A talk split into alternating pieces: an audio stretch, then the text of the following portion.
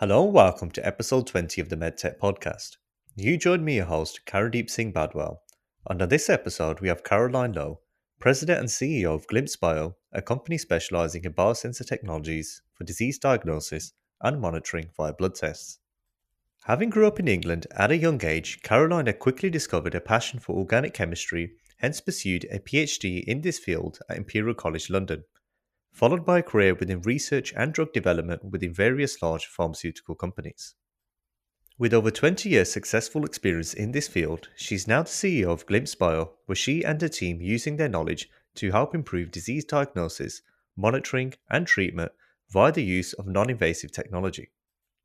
On this episode, she discusses why the location of Cambridge, Massachusetts is such a major hub for biotech how she grew a company during the global pandemic and still managed to secure Series B funding during the height of it, her advice for students and those looking to start businesses in this sector, and her love for cooking different types of cuisine.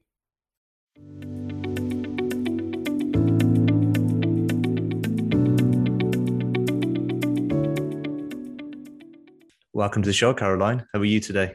I'm very well. Thank you for the invitation. It's great to be here. It's a pleasure to have you on. So often when people think of medtech or biotech in the USA, the first area that comes to mind is often Silicon Valley. However, I'm aware that your location of Cambridge, Massachusetts is a major hub in this sector.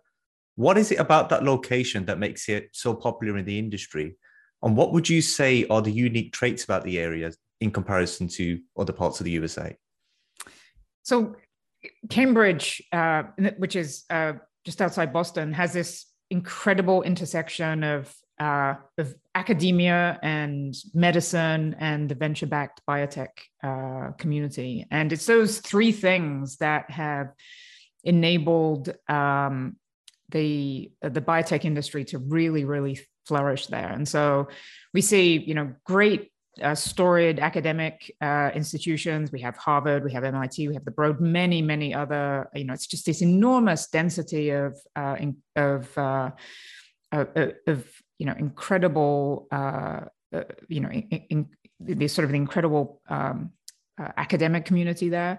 We've also got these great academic medical centers as well. Um, hospitals like the Mass General, the Brigham, many others as well, where you know cutting edge research uh, is is going on, and and both of those together provide sort of on the academic side, you see this you know ongoing source of um, you know very strong uh, research ideas that you know have gone through a very long you know gestation, often often you know five ten years of you know very basic research. Um, you've got great a, a, great collaboration environment with the academic medical community to advance uh, uh, to to advance medical ideas, and then you've got the venture backed community who uh, have been you know building out uh, their presence there for you know 20 plus years probably longer than that now um, and so all the major VCs are, are, there. They've got very, very significant presence, but now they've sort of spawned a much larger VC community there. And what that has catalyzed is a huge um, number of venture backed uh, companies. And, and you see incubators for venture backed companies, you see uh, venture um, uh, VCs um, sort of incubating companies themselves. They actually set up uh, uh, infrastructures to grow companies and then to spin them out.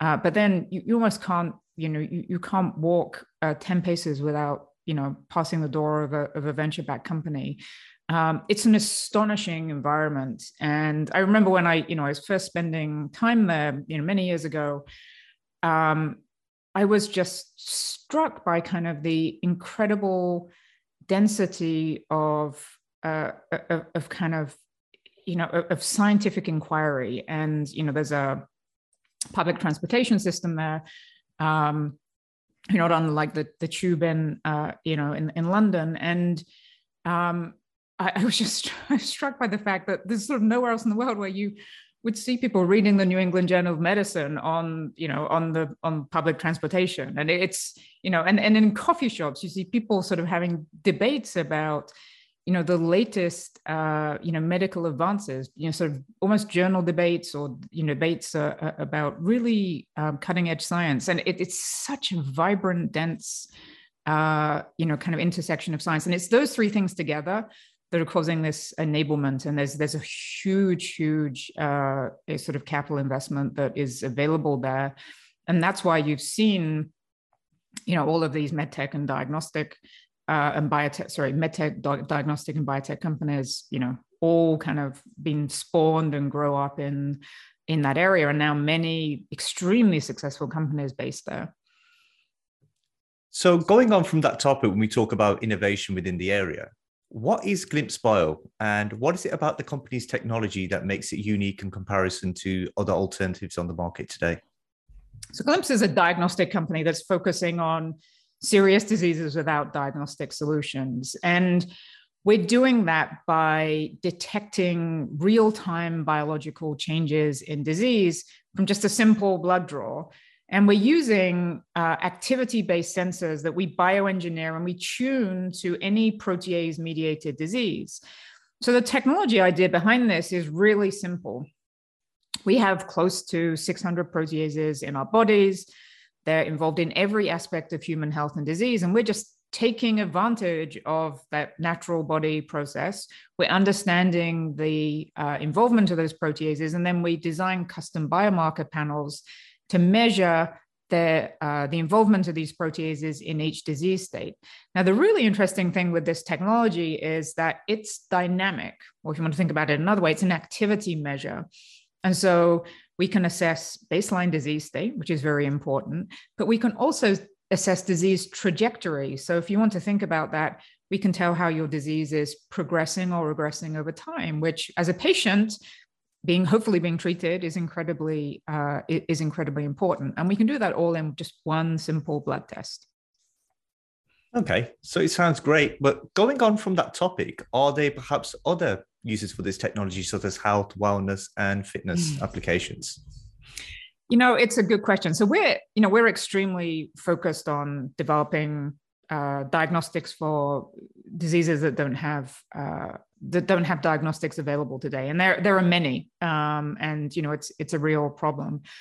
But we actually have a platform. The, the, this whole idea of using uh, developing you know custom built uh, biomarker panels to uh, to measure protein activity is you know a, a platform based technology, and there are other applications for it that we uh, certainly believe are, are, of interest and somewhere we've already engaged already. So uh, there are applications in the uh, in, in, collaboration with pharmaceutical companies to support their drug development uh, pipelines, both to uh, understand whether they have viable targets and they can move those from discovery into development. So that's one piece, sort of the notion of target engagement. Um, the second area is, which is I think very interesting, is also this idea of what's called theranostic. So where you have a diagnostic and a therapeutic combined together. And our platform has the ability to identify those types of targets and combine them directly with a diagnostic together. And, and in many diseases, that can potentially be very valuable, where you can tell, uh, you know, readily whether your your your therapeutic is actually uh, working. Having initially started as a chemistry student at Imperial College London and now as the president and CEO of Glympse Bio, how did that journey go for you to get to where you are today? yeah, it's a good question. So I, I, would say, you know, if I look back or I think about my career, the, the thing that the big thing that has always driven me is just I have this incredible scientific curiosity. I've always been sort of propelled by science and sort of a, a really deep, you know, curiosity uh, around science. My early uh, career, I, I, I spent uh, you know, much more sort of on the academic side with really intent to move into academia. But what I found was that I was actually not just curious about science itself, but actually really curious about how you take that science, that fundamental research, and turn it into something that is, in my case, I was really interested in how it became applicable to patients. So how you go through that translation of turning, you know, a great scientific idea into a, a, a, something that patients can can use and that was what sort of led to my own career arc so i spent my early career after that um, working in in drug development. I was very fortunate. I uh, ended up leading a team that uh, took a, a, drug to market, an in, incredible experience, and one that many people who spend their whole career in in drug development never never get to do. It was a great learning experience. Um, and after that, I, I sought broader and broader roles to really understand the whole drug development and commercialization ecosystem. Um, because for me, what I wanted to do at the end was sort of uh, so my end game was to be able to actually to run a company to do what i'm doing now to be able to do this myself to be able to take a technology and to turn it into a into a product that made a difference for for patients and i felt to be able to do that i really needed to understand how to do it and and you know the best way to do it is to is to to, to not only to see it but to actually to, to learn it on the job and so um, I saw broader and broader roles uh, in in drug development. Uh, in I built and led a, a market access organization. Um, I, I co-led a, a, large commercial business unit, uh, and eventually, before I joined Glympse, I, I had a number two position in R and D organ in the in Bristol Myers Squibb in the R and D organization there, where I was um, leading the the portfolio, um, and it, you know it was it was sort of that was really bringing together all of those combined uh, experiences, and it was when I had done all of that that I felt I've sort of, you know, put away now enough experience and understanding to be able to kind of do it myself and to to to to take a team of people and to and find a, a great group of collaborators and, and and build a company myself. So it seems like you've now turned a dream into reality with this role. If you were able to go back to the past and speak to yourself at the start of your career, what advice would you give to her? Um, you know, that's a uh, it, it's a good it's a, it's a good question. Um, I think there are just some there are some critical things that I learned along the way that I think um, people do think about a lot now, but I, I think for me are really uh, are touchstones and their advice that I that I that I give people. The first is that as you're thinking about you know organizations and roles and how you want to grow and develop, you really need to understand the importance of culture and how that impacts your ability to do a role and sort of grow and develop. And so be, you know, really think about that consciously, like what's important to you, what uh, what facets uh, of, of, how an organization operates are important to you, and, and be mindful of that as you choose uh, an organization. The second is as you are thinking about roles and how you want to grow and develop, really be true to yourself and what you want to do. There's no right or wrong in anything. And I think it's easy for people, particularly early in their career, to not know exactly what they want to do and they seek advice and then you know they just they they they take a role because someone says here take this role you know rather than maybe stepping back and saying you know this isn't necessarily what i want or maybe what sounds interesting to me. I'm going to wait and find something that is more aligned with what i want to do. And and then i, I think sort of perhaps rolling those two ideas together that just the notion of authenticity. I, I think being able to be authentic in everything you do authentic in how you're following your you know your your career path and ambition uh, in how you're able to represent yourself at work. You need to find all of those uh, uh, you know elements within within a role. And you know that i think that's very important. And it's very important to being able to perform the best you can uh, you know in and, and contribute as you go over your career. That was brilliant advice for the students listening today. Uh, for the students out there listening who are looking to get into this sector, what are the particular courses or degrees that they should start looking into? You know, it, that this is really interesting. So the whole biotech arena now is just is increasingly multidisciplinary in how it's advancing, and you know, the, the area that I'm in is is no different. And so, what you see is that um, you know, most companies in biotech and next generation diagnostics, where I am, is they're pulling people from, you know, a number of different disciplines, and they're working in multidisciplinary teams. So you see uh, people with, you know, backgrounds in chemistry and biology and computational, and often bioengineering as well, and they're all kind of working together. So those are kinds of disciplines that are, are very uh, important. We're also seeing subspecialties, uh, you know, in those areas being important. So, you know, genomic expertise, those kinds of things being I- I- important. Um, but also intersection expertise is incredibly sought after. Um, and so an example might be a biologist with machine learning capabilities. And we're increasingly seeing um, that many of the colleges now are offering uh, undergraduate courses with with you know blended um, majoring so that you can do both but you could do for instance both biology and you know some kind of computational uh, element. And that is just you know it's a highly sought after um, expertise. So, just, I mean, just to give you a sense, I, you know, we were as a company that happens to be a, a very relevant expertise for our company. When we were first hiring when we founded the company or when i took over the company you know three years ago people like that were truly unicorns. I mean it was just impossible to find people who had that blended expertise who had graduated and now uh, so mit is a uh, one of the uh, colleges, uh, you know, um, as an Ivy League university in uh, in Cambridge, um, has a very very concentrated uh, science focus.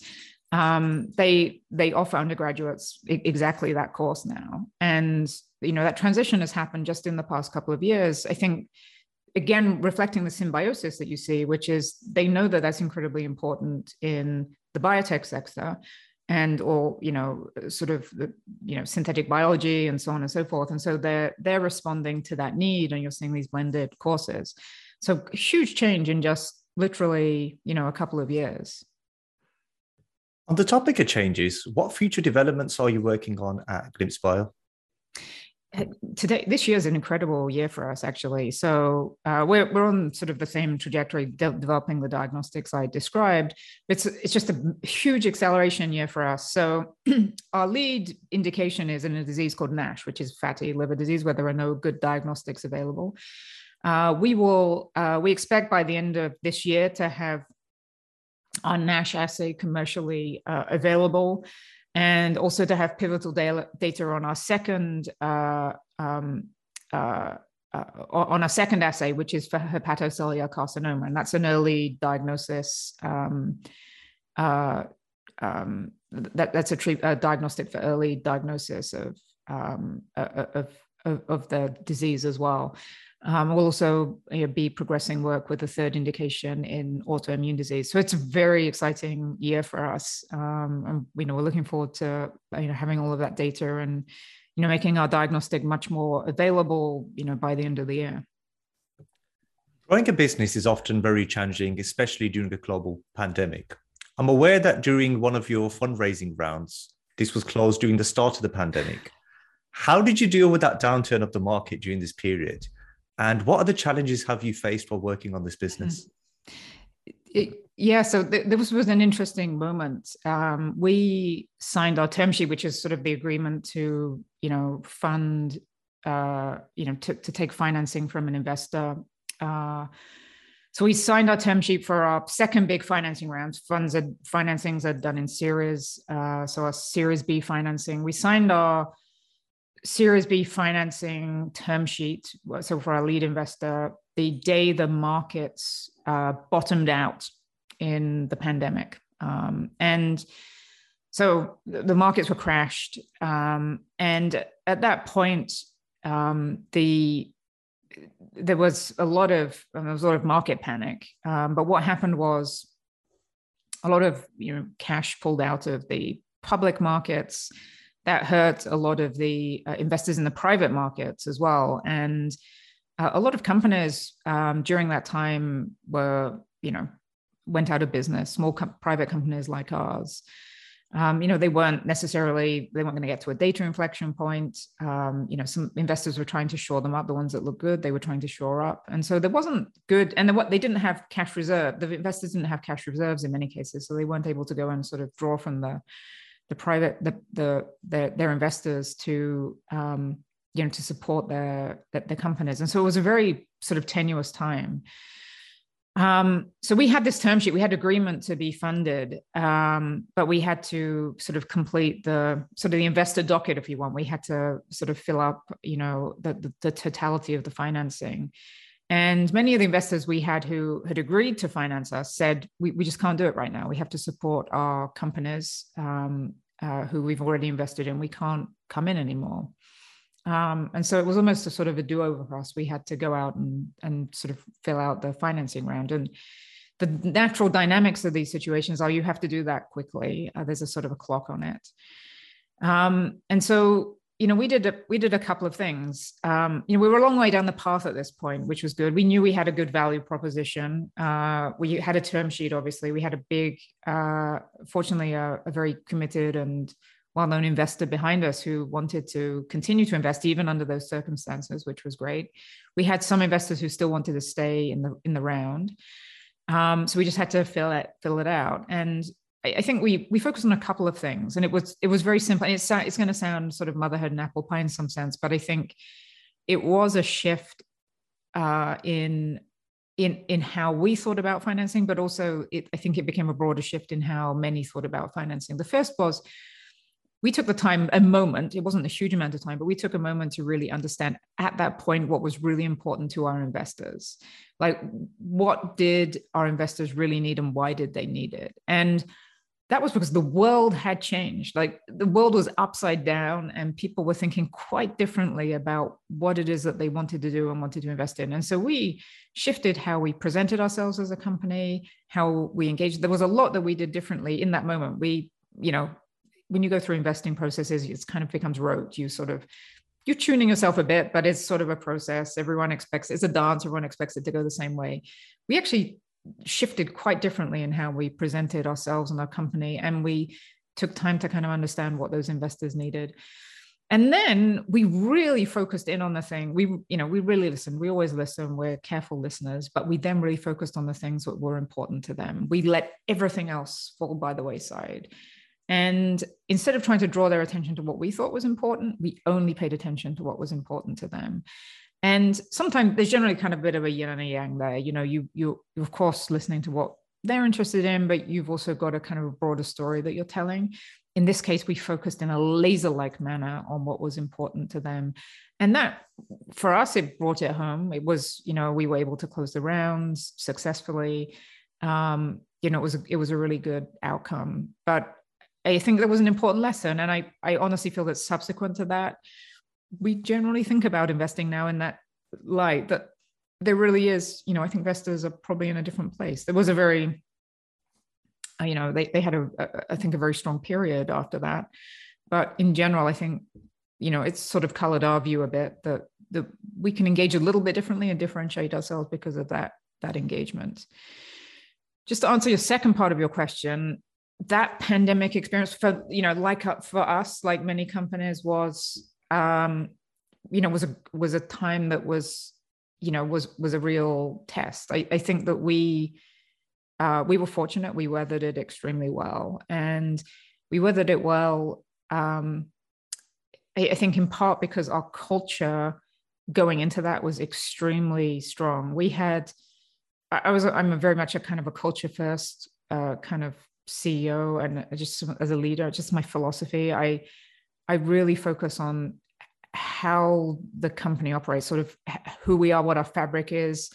Uh, it's not like it's not words on a piece of paper. It's like how we actually act, and that was very ingrained in the company. And and so then when we had to sort of pivot to working differently, there was a lot that bound us together already. So that was good. The second piece that was just, again, happenstance was that uh, at the time we were manufacturing uh, clinical supplies in China, uh, 200 miles from Wuhan. And so in at the end of December, we started to get wind of something, uh, just as you know the sort of the initial viral spread was occurring. And uh, I had in my prior job um, one of my responsibilities, and actually a responsibility I hated, but I learned a lot doing it. Again, this is why it, it lesson career lesson, right? Sometimes doing things that you don't like is a good thing. Um, you you learn a lot. Uh, I was responsible for emergency preparedness in my prior job, and that meant, you know, covered a plethora of things, and it meant dealing with like real significant emergencies. But I really had to train and understand how to deal with emergencies and it also meant that I had to deal with emergency planning. Like, and we're talking about major emergencies for a 6,000 person organization and multi sites across the world. Um, and so I had sort of built a whole bunch of muscles that I never intended to build, but I kind of had a sixth sense. And so as I started to hear about this from our supplier in China, because I was monitoring it because we were about to start a clinical study, and I'm like, this isn't something's not normal about this. Um, and so one other piece of color was that I had uh, in a prior prior role had worked on the SARS pandemic, or the SARS uh, epidemic. Uh, so I had sort of seen some of these things in, you know, started to put a puzzle together, and I I felt that maybe there was something that was not normal about this. Um, so a small, a, just a couple of us on our team um, started to plan in January for what if this was actually, you know, an epidemic, and what if it came to the US, and what would we do? Um, and it's you know i think my team thought that was a little crazy but you know we planned and it started just initially planning for you know clinical study management, but it became a bit more significant. And then we planned, well, what if we have to shut the company? You know, and as you remember, the, the information was snowballing in January of 2020. And so, you know, th- things were getting more and more significant. And by the time, you know, we got to the point of, you know, needing to shut down the organization, which we did uh, two weeks ahead of the shutdown in the US, and slightly ahead of the Biogen uh, outbreak in in the US, which was sort of the epicenter of you know the the, the sort of the, the, the one of the big outbreaks in the US. Um, we had planned accessibly. we knew exactly what we were going to do. And not only had we planned, but we had conditioned our organization. We had started to talk to our organization about it. They knew exactly what was coming uh, in early February, we had told them what we were doing, how we were planning, and we said to them, "We think it's possible that you know there'll be some significant disruption to not only our organization but to the country. Plan at home, plan how you're going to take care of your kids. You know, plan all of you know. We gave them a list of things to plan. We said take time off if you need to organize it, and people did, and they thought we were a little mad, but they all did it, uh, or most of them did and then when we actually shut down they were like we thought you were a little crazy but it really made a difference because we actually thought about it and then you know it actually helped. And so when we went into that there was we sort of had a week or two where we were like really wobbly you know we were finding our feet and it was not easy. We didn't miss a single um, we we didn't miss a single milestone. Um, nothing absolutely nothing happened to us operationally. Um, we we were we didn't miss a beat it was a little wobbly when we were operating. and when we went down to almost complete, you know, shutdown because there was a period where um, even medically exempt companies, we were medically exempt companies, could only have very limited personnel in. Um, but we even man- we managed through that as every company did. Um, and like many companies in our situation, we actually saw we were highly productive. And I think it's in part the nature of, you know, our sector, right? You're very resilient, you're very adaptable, you're used to planning. Um, so we came out, I think we came out stronger because of it.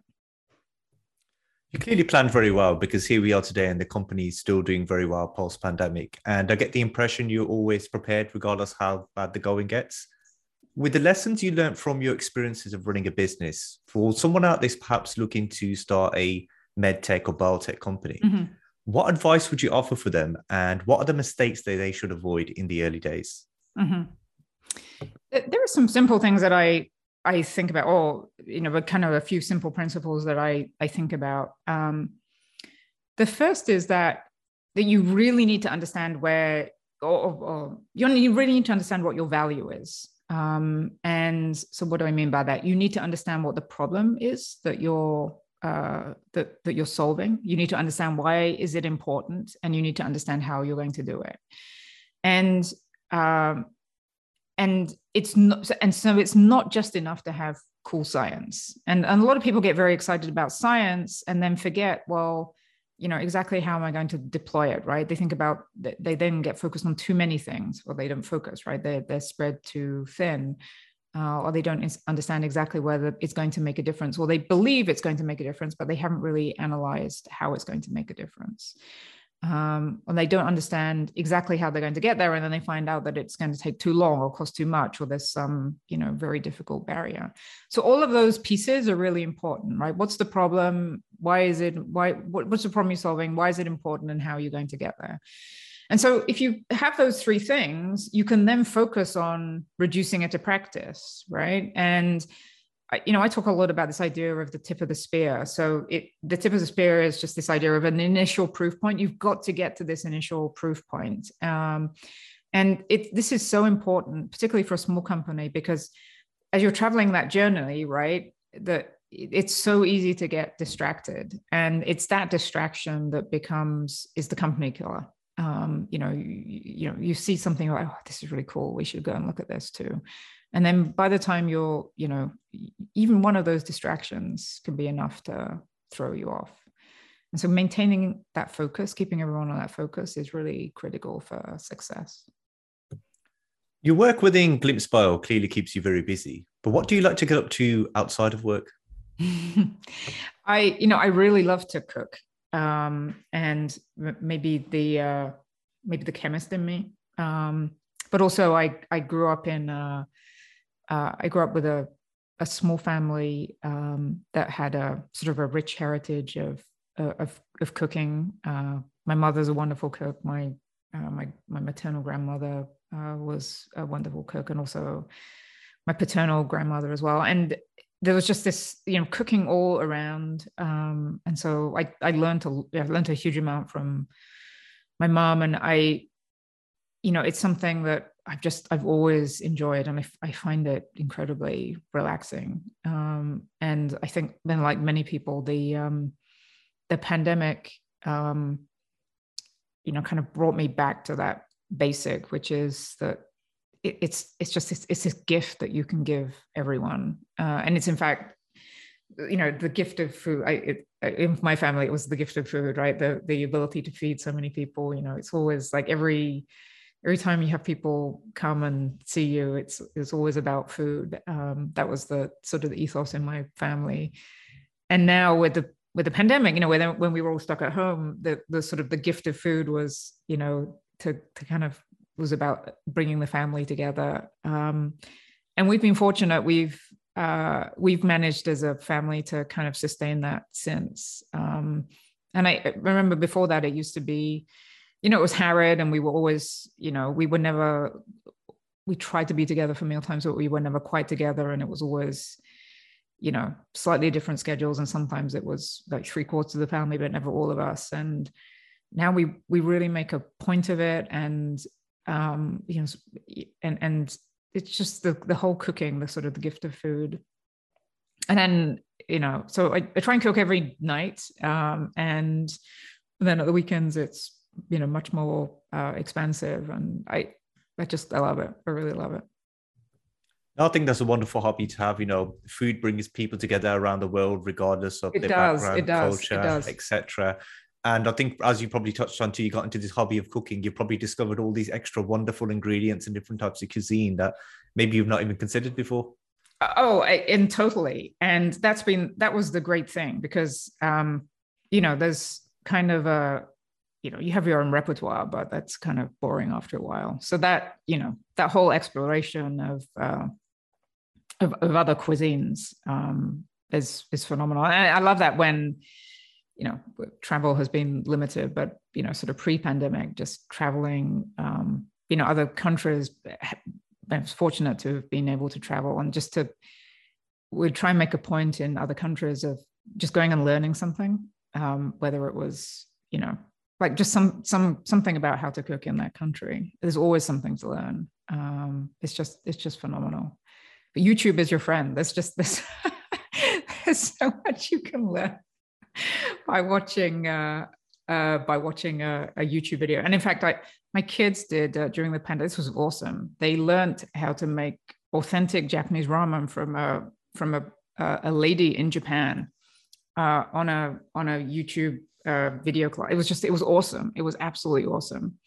She had great English and uh, I, the ramen is really good, I have to say. They're just these little tricks that you learn. Um, it's like the power of the global, uh, the global universe. So there you go. Yeah, I think I need to spend a bit more time on YouTube to learn about these. Ah, there's just this. I tell you, there is so there is so. It's like a rabbit hole. You don't. I mean, I, I you might want to watch like uh, like what where it takes you eh, but you you you'll be forever like cooking different crazy things but there's so much stuff to to learn I learned everything, including like how to make the most obscene mashed potatoes. They absorb like more cream and butter than like is humanly unbelievable. Um, humanly believable. It's there's a lot to learn. so to wrap up today, what one piece of advice would you leave the listeners with? Um, you know, that's a that's a really great question. I think really generally um, this uh, this this notion that um, I, th- I think as you're I, I, just I'm going to tailor this a little bit towards you know folks uh, I, I, think who are um, kind of building their careers you know right now. Um, one of the the biggest uh, advantages that I have gained in my career, and I think that most people can gain in their career, is to early on um, be open to kind of you know the breadth of opportunities that can be available to you. Um, it doesn't mean take every opportunity that's available to you, but it's about building a breadth of experience. And early on in your career, it's really incredibly easy to do that. Later on in your career, it's much, much harder to backtrack and gain that experience. And that breadth is incredibly foundational to your growth and development. Um, and I, I, think the the ability for you to contribute long term, um, you know, across whatever sector you're in, uh, is you know substantially enhanced by you know adding that breadth early on. And so you know whatever organization you're in whatever you're doing always think about you know how can i add that breadth? And and it could be that you stay in your current role and you you know you seek an assignment that's in a different area. Um, you know it can be by reading something that's outside of your area. There are lots and lots of different ways to do it but don't be afraid of that breadth. Don't be afraid of that unknown um, it really is you know it's your friend and it's a it's a great way to augment your um, you know your experience and you know your expertise as you're developing your career. Caroline it's been an absolute pleasure to have you on the show today and have you share your experiences and knowledges with us all. And hope our paths cross again in the future. Absolutely. Thank you. It was a real pleasure. I really appreciate the invitation. Thank you